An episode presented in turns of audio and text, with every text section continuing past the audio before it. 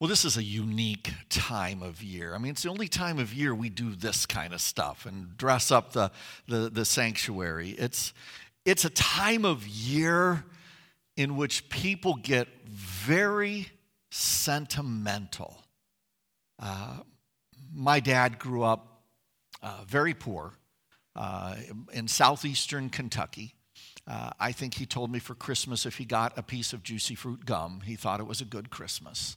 And uh, so I, I used, I'll confess, I kind of used to make fun of my dad when he would sit at our Christmas tree and just stare at it.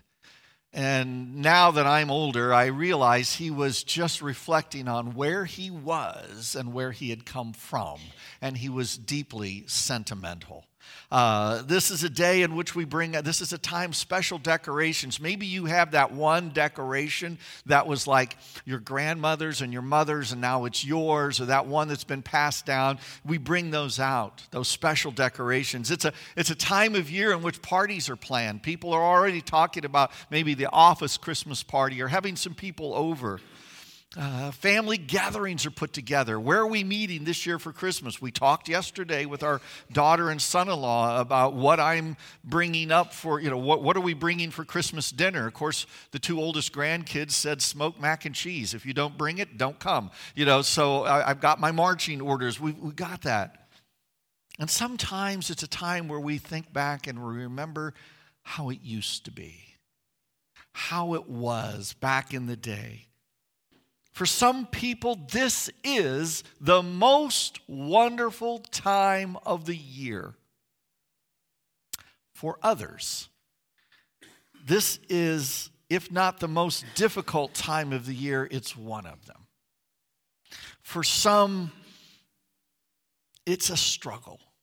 Several years ago, we did a little seminar here um, uh, together. Myself and another and a uh, counselor in the area put together a seminar on holiday blues. For some people, the holidays bring about that, that sadness, those blues. It's difficult. It may be this is a time of year that brings about some painful memories. It may be that this is the time of year that kind of highlights somebody's isolation or loneliness. There are others this time of year is just kind of like, let me just get through it. And the parties are okay, and the gatherings are so-so, and the traditions are okay, but for the most part, they're apathetic toward the whole Christmas thing. Just give me the paid holiday, and I'll be fine. It's a difficult time of year. It's a great time of year. It's a little bit of both. In my estimation, no matter what your response to the Christmas season is, there's an underlying reality in every one of us. It's a sense of longing. We all have a sense of longing. Some of us have a sense of longing for Christmas to be just the way it was and the, just the way I remember it as a kid. For others, we long for someone or something just to make the pain or just to make the loneliness go away. And for others of us, we long just, can I get through it with minimal interruption to my life? But we all have a, a longing. We long for something. A few years ago, the Coca-Cola company rolled out a unique can for their Diet Coke for Christmas. It was a silver can. And along the rim, it said, give, live, love. I actually used those words and actually had a picture of the can of Coca-Cola, Diet Coca-Cola, on the screen. And that was the outline for my Christmas Eve sermon that year. So as I was reflecting on it, I thought, I wonder what they're, you know, I, I don't see a lot of Coke commercials. It's great when you record things and you can just fast forward through those commercials. But I watch a little bit of football, a lot of football, and uh, I haven't seen their commercials yet. But I so I went and I Googled it, and I said, what, what is Coca-Cola's theme for twenty twenty-three? And the theme for Coca-Cola for twenty twenty-three is the world needs more Santas. The world needs more Santas. Now, if you go, I'm not going to play it, it's too long, but if you go type that in and go to the YouTube video, you would find this really nice song, and there's all of these Santas, thank you, A I. There's, they all look the same, and they're rushing around. They, they go to the gym, and there's a, a Santa who's doing bench presses, and that last one, he can't get up, and another Santa runs over and helps him up, and, and different Santas helping everybody. The last scene, and, and uh, in the background, there's the British artist Celeste is singing this song. And in the last scene, there's a Santa at the vending machine, the Coca-Cola vending machine. And a nice bottle of Coke comes out, and it shows that that's the last one. And here comes another Santa just full of presents walking down the street, seeming exhausted. And the Santa with the Coke turns and hands it to the other Santa. And then the scene shifts, and it's just one person handing another person a bottle of Coke because they look exhausted from a day of shopping. The chorus repeatedly reminds us, anyone can be Santa. I smiled as I watched that. I was impressed by the creativity and the sentiment. Our world is in desperate need of people looking out for one another, looking to help one another. But why do we limit those sentiments to Christmas? Have you ever noticed that? It seems like uh, even back in the day when certain members of my family watched soap operas, there was peace through the Christmas season, but then, boy, the day after, they're right back at whatever the controversy is. We've heard stories. There's actually been a movie made, Enemy Combatants, laying down their weapons and singing Christmas carols to one another and exchanging gifts and playing soccer together on Christmas Day, only to take up weapons again on December twenty-sixth. What happened to the peace? This year, we're going to do a different thing.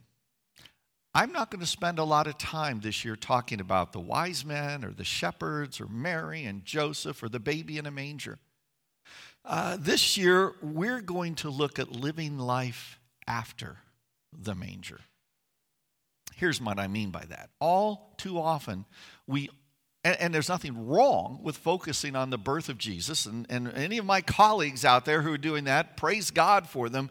But sometimes I'm afraid that we miss the rest of the story. You see, it's, it's important sometimes to remember this baby born in a common room uh, in somebody's house, wrapped in rags, they called them swaddling clothes, laid in a feeding trough, uh, born to a probably fourteen-year-old teenage mom. Some of us cringe, we hear it said that way. We want the stable, we want the sheep, we want the cattle. It probably wasn't the way that we wanted. We want to romanticize Jesus' birth, don't we? Want the halo over the head. We we want to imagine the little drummer drummer boy, pa-rum-pa-pum-pum, which, you know, when we had babies, my wife would have run out somebody that wanted to play the drums. But anyway, we want the drummer boy.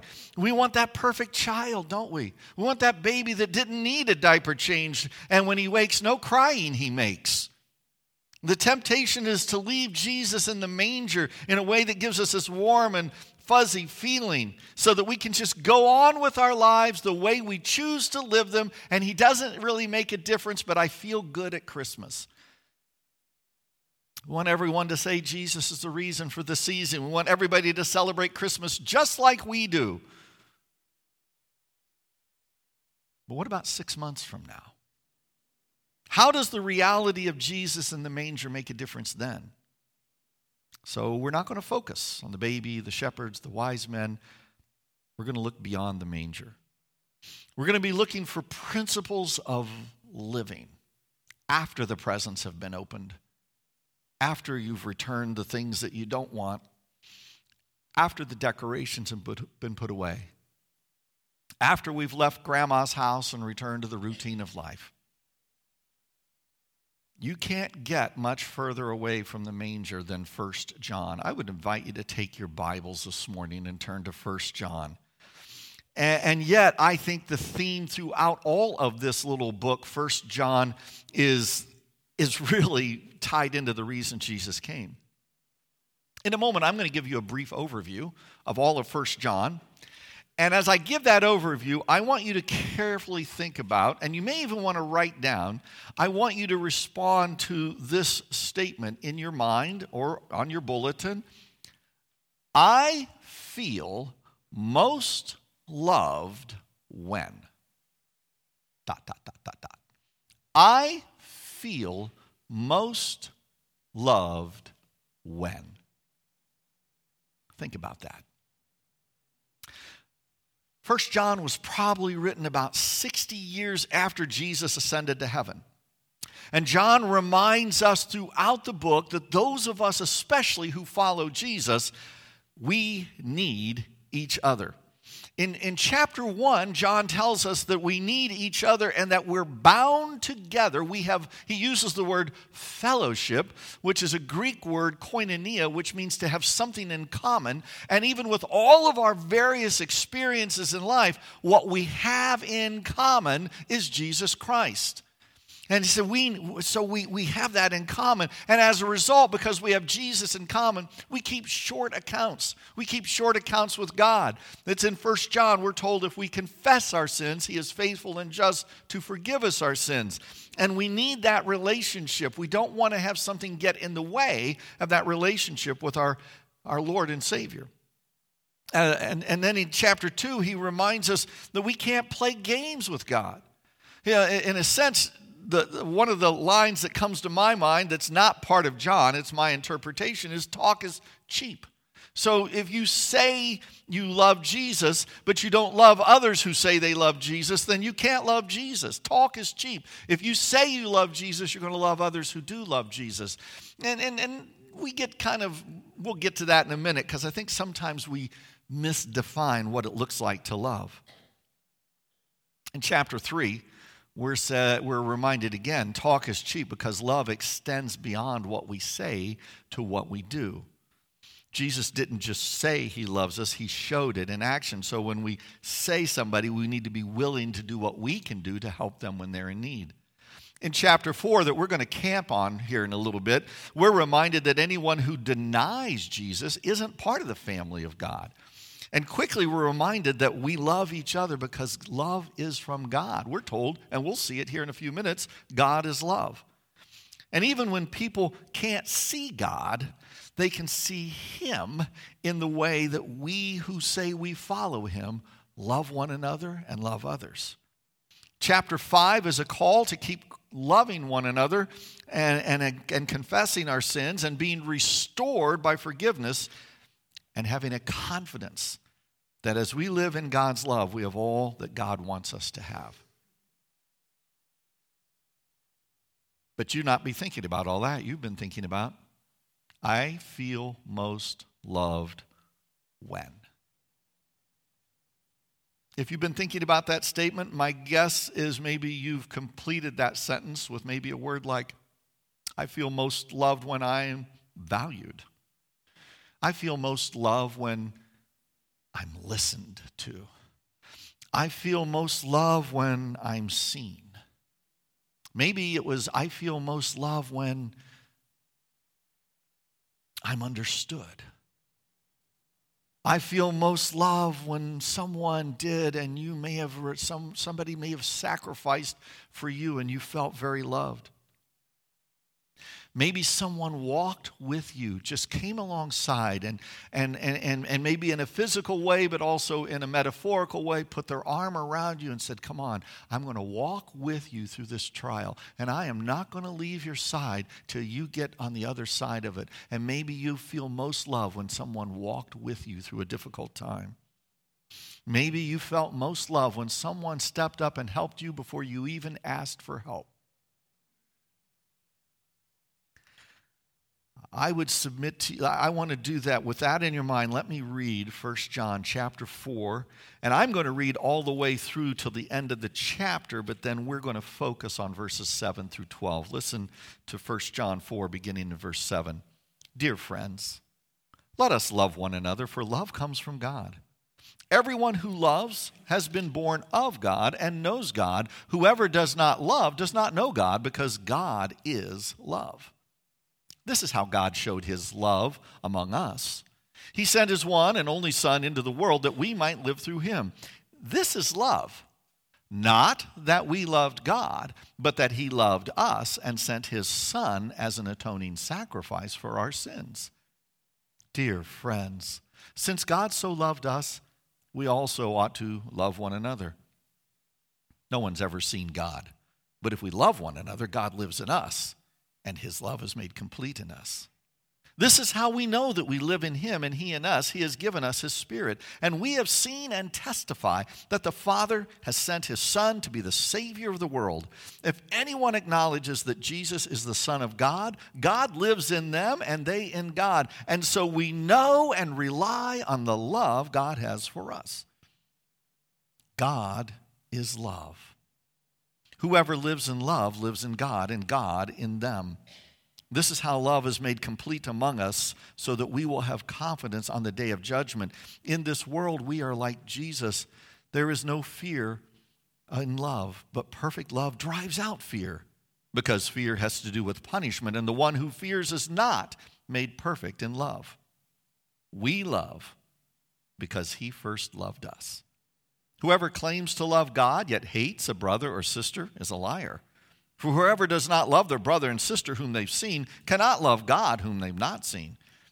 And he's given us this command: anyone who loves God must also love their brother and sister. First John four seven says we love one another because love comes from God. And I would put it this way: when you and I feel most love, someone has initiated the action. When you and I feel most loved, someone else has initiated the action. When I have to beg someone to do something and beg someone to help me, beg someone to come alongside, then that's not when you feel love. But when someone else says, here, let me help. Here, let me change your tire. Here, let me carry that bag for you. They've initiated, we feel loved. And all the way down that I read in verse nineteen, one of my favorite verses, because when I went to my granny's church, we always had to quote a verse after Sunday school, and we you tried to get first, because you if you didn't get John eleven thirty-five, Jesus wept, then you could get First John four nineteen, we love because he first loved us. Boom, you could sit down, you're done. Then otherwise it got really hard. What a great truth. We love because he first loved us. He's the initiator. This is love, not that we loved God, but that he loved us. God is the initiator. In your story that you're thinking about right now, you felt love because somebody didn't wait for you to ask for help. They said, what can I do? And maybe they specified. Because sometimes it's the, well, if you need anything, let me know. But other times it's, I'd like to bring a meal. Can I bring a meal? Uh, do you need a ride to the doctor? Let me take you. Do you need someone to go in with you and kind of be another pair of ears and eyes and take notes? Uh, if you would give me permission, I would do that. It, it, how do you help? You, somebody didn't wait. They stepped in. They initiated. They met you in your moment of need. And they did it in a way that didn't overwhelm you.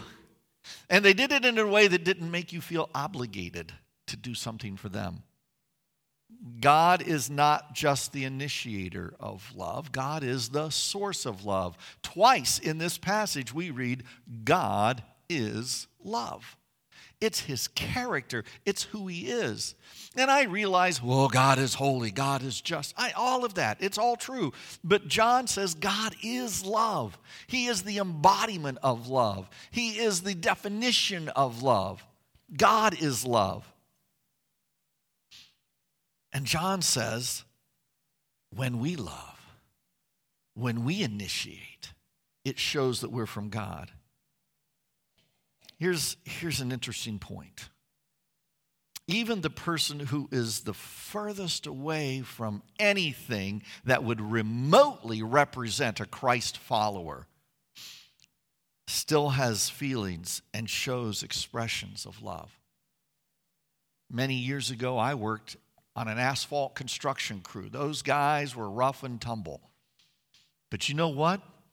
The the the most the vilest, foul-mouthed one of them, if I asked him something about his kids, there was a change. He would talk about, you know, and, and there was just that, that something came up from deep inside. He loved his kids. I once asked an individual who had been a, a bouncer in a bar. His forearms were as thick as my thighs. And I asked him, I said, if I had known you for ten years, what would I know about you? And he leaned over, and I thought, and they're tattooed sleeves all the way down. I thought, oh, man. And he looked at me, and he got real quiet, and he said, you would know I love my kids. You know, it's just something. There's something in all of us that knows what real love is. Why? Because as human beings, we were created in the image of God, and being created in the image of God, every human being is imbued with love from God, and even if they haven't learned how to express it, they know what it is, and they know what it is to be loved. When another person initiates action of love and care for us, we feel noticed, we feel valued, we feel seen.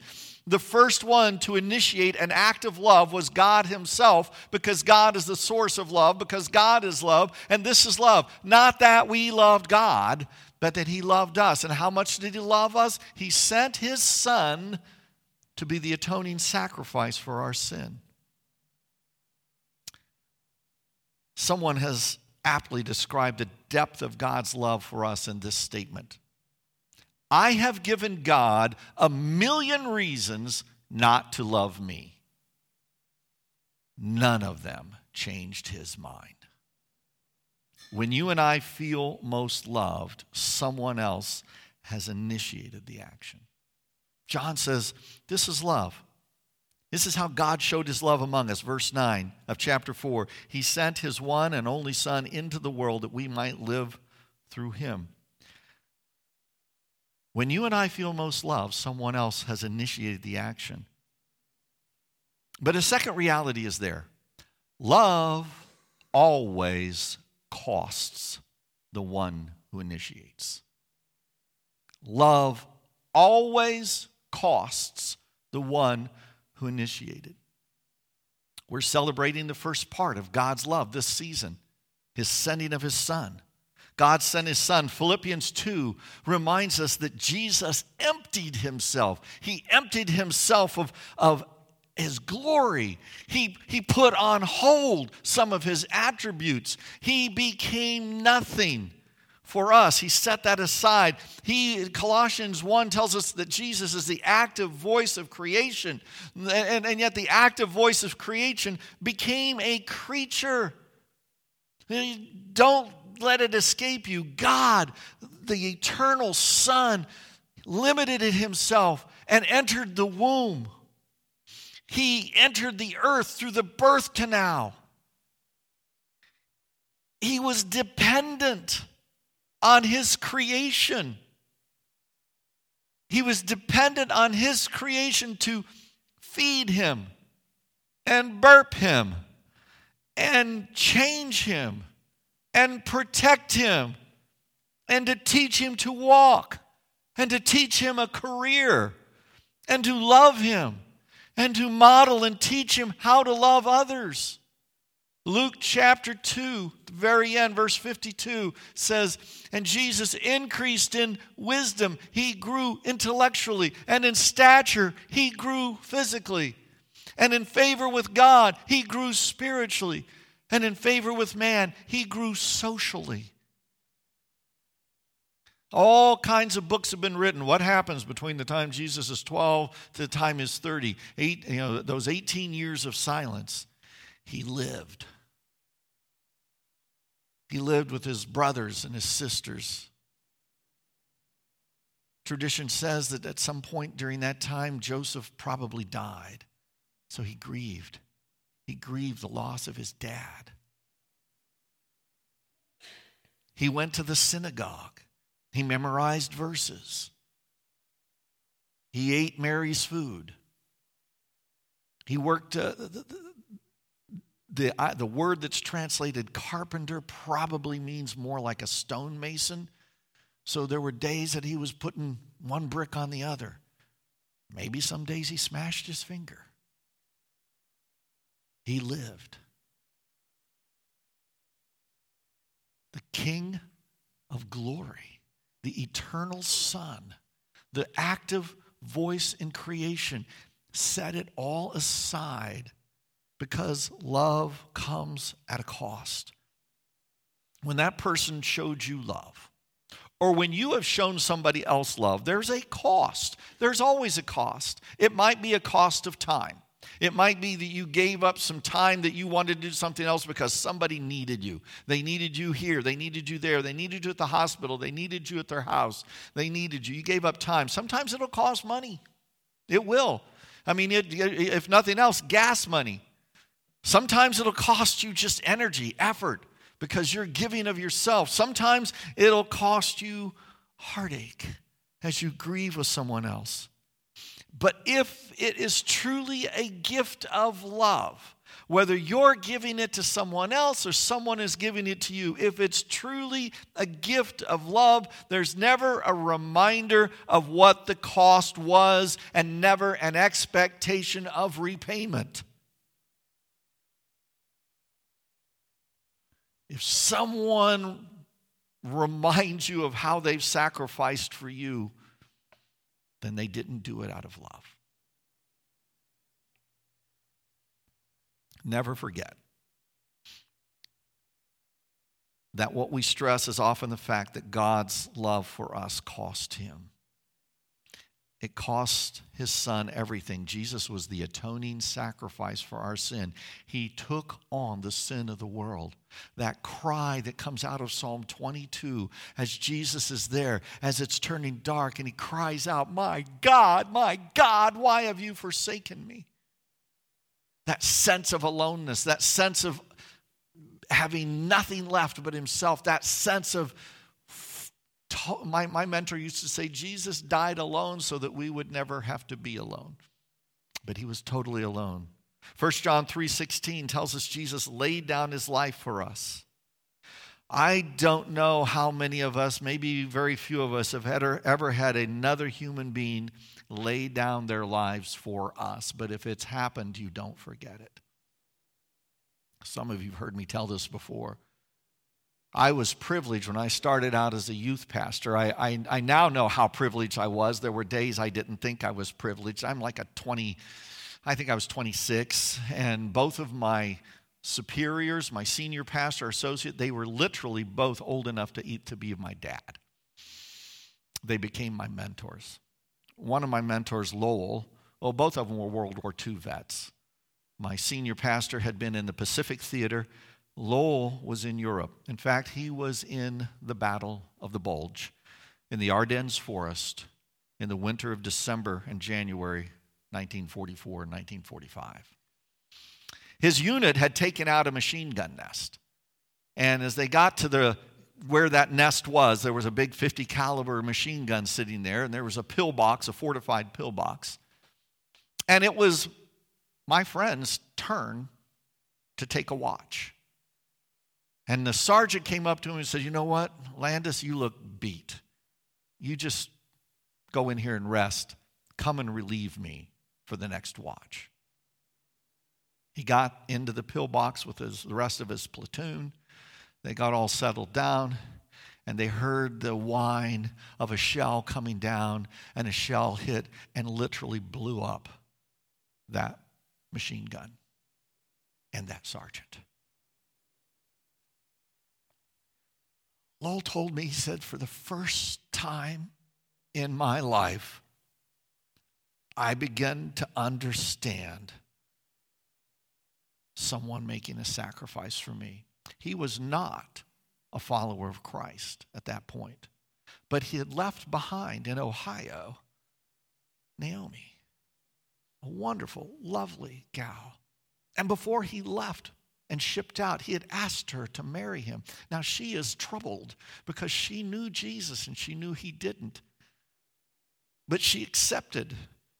And so she's home praying every day and every night that he would not only come to know Jesus, but that he would also come home safely. The next day, they come out of the pillbox, are supposed to take a hill, and literally as he is pinned down by enemy fire in a foxhole, he cries out to God. And he says, I don't remember the exact prayer, but it was a prayer of, okay, God, get me through this. I'll serve you forever. It's one of those kind of prayers. But he came to know Jesus that day. And by the way, fifty years later, he went back. And I saw a picture of the hill that they were taking where he came to know Christ. And I saw a picture of the cross and the name of his sergeant on it. Love always costs. Every time we take communion, remember the cost for you and for me. Every time you just look at that cross up there, remember the cost of God's love for you. It cost him everything. This is love. Not that we loved God, but that he loved us and sent his son to be the atoning sacrifice for our sins. So what? Yeah, that's a question I ask myself at the end of pre- preparing every sermon. So what?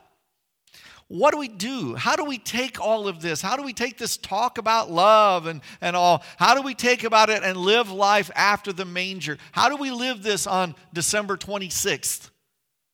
How do we live it as we move into twenty twenty-four? Well, John has an answer for us. Dear friends, verse eleven. Since God loved us, we also ought to love one another. No one has ever seen God, but if we love one another, God lives in us and his love is made complete in us. When we unconditionally love one another, we put God's love on display.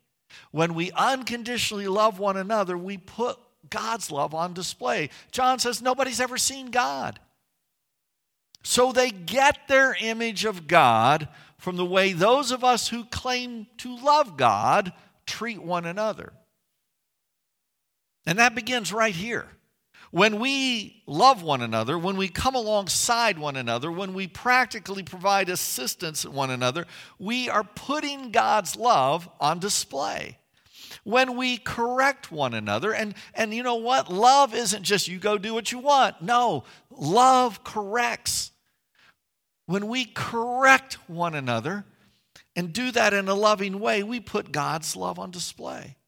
When we set relationship boundaries for the safety of ourselves and for the safety of someone else, so that we have a healthy relationship and we have space to grow and space to improve. That's love. It's part of a healthy community. And by the way, don't hear me say that you have to like everybody. There are a lot of people that don't like me. I know you find that hard to believe, but it's true. There are people that I don't like, that I don't enjoy being around. But like is different than love. Love says, I may not, you and I may get along like oil and water, so there's going to be some space between us for the sake of both of us, but if there's a need and I can meet that need, I'll be there. If there's a need and you can meet that need, you ought to be there. You see, when we have this loving relationship that we correct, we come along, we build community. And I'm going to tell you, everybody needs community. We were created as social beings. We need each other. And when we we actively look for community. You see, if somebody doesn't find a loving community here in the family of God, here at Pleasant Hill Community Church or whatever local church you want to say, if they don't find a community there, Our culture has many avenues of community.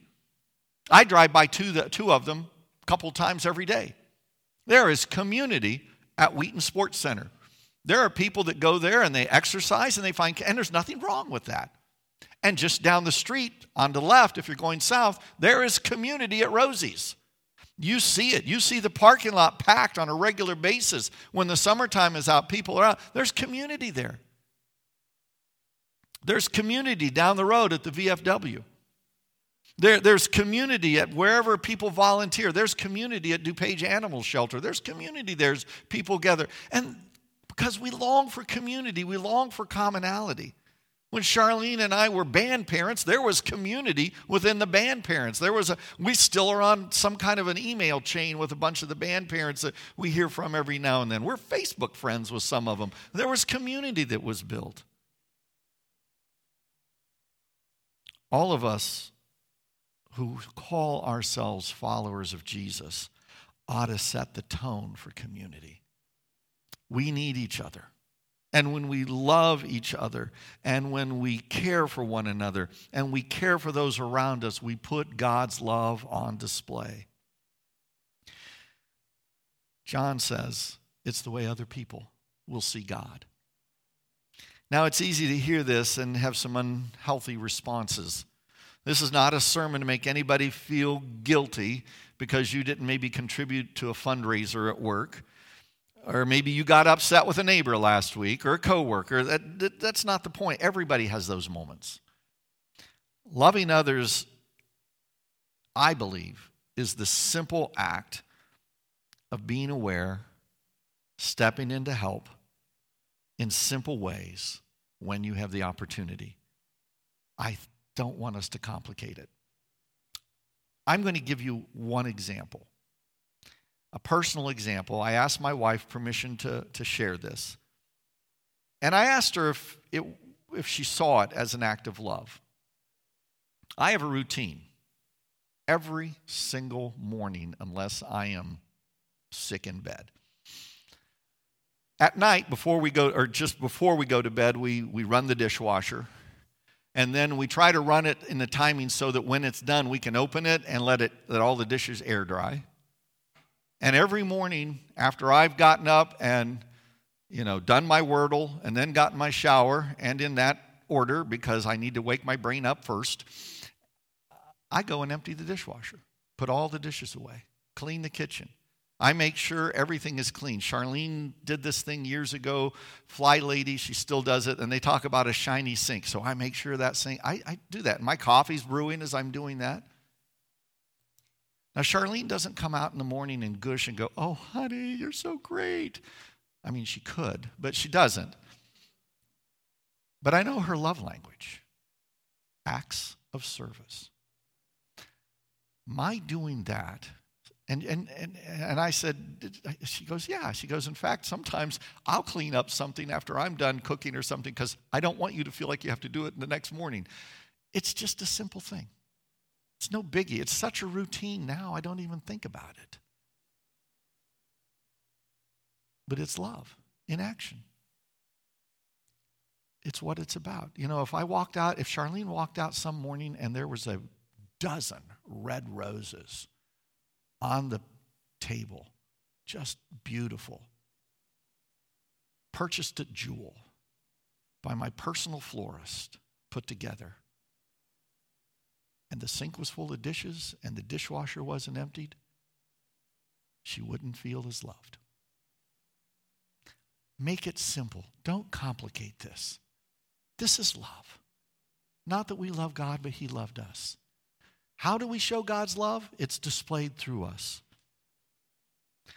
Living life after the manger means being people of love. Love that initiates, love that sacrifices, love that corrects, love that heals, love that protects, love that expects nothing in return.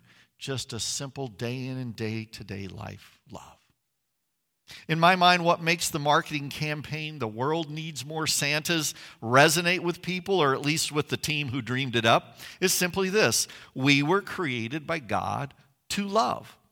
And even when we don't have a good picture in our mind of who God is, we know what kindness is, and we know that it's the right thing. So we come up with ways to express that kindness. And Coca-Cola's come up with a way to express kindness in a way that's acceptable and user-friendly and culturally sensitive.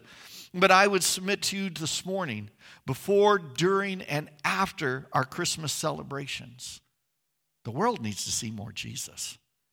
God has tasked you and me, who claim to be followers of Jesus, to paint a picture of his love in the way we live our lives. May the people you interact with in your normal daily routines in some way see Jesus, even if they can't fully articulate what they've seen. Father, thank you for your word this morning. Thank you for this reminder from, from John as far as love and being people of love. And I ask, Lord, that this morning, as we leave this place, as we will go about our routines, as we will go about our week, as we will go about our plans, that we will look for ways to be aware of ways where we can just say that word of kindness, give that little bit of help, walk alongside someone in need, and be a living word picture of the love of God that was freely given to all of us. In Jesus' name, amen.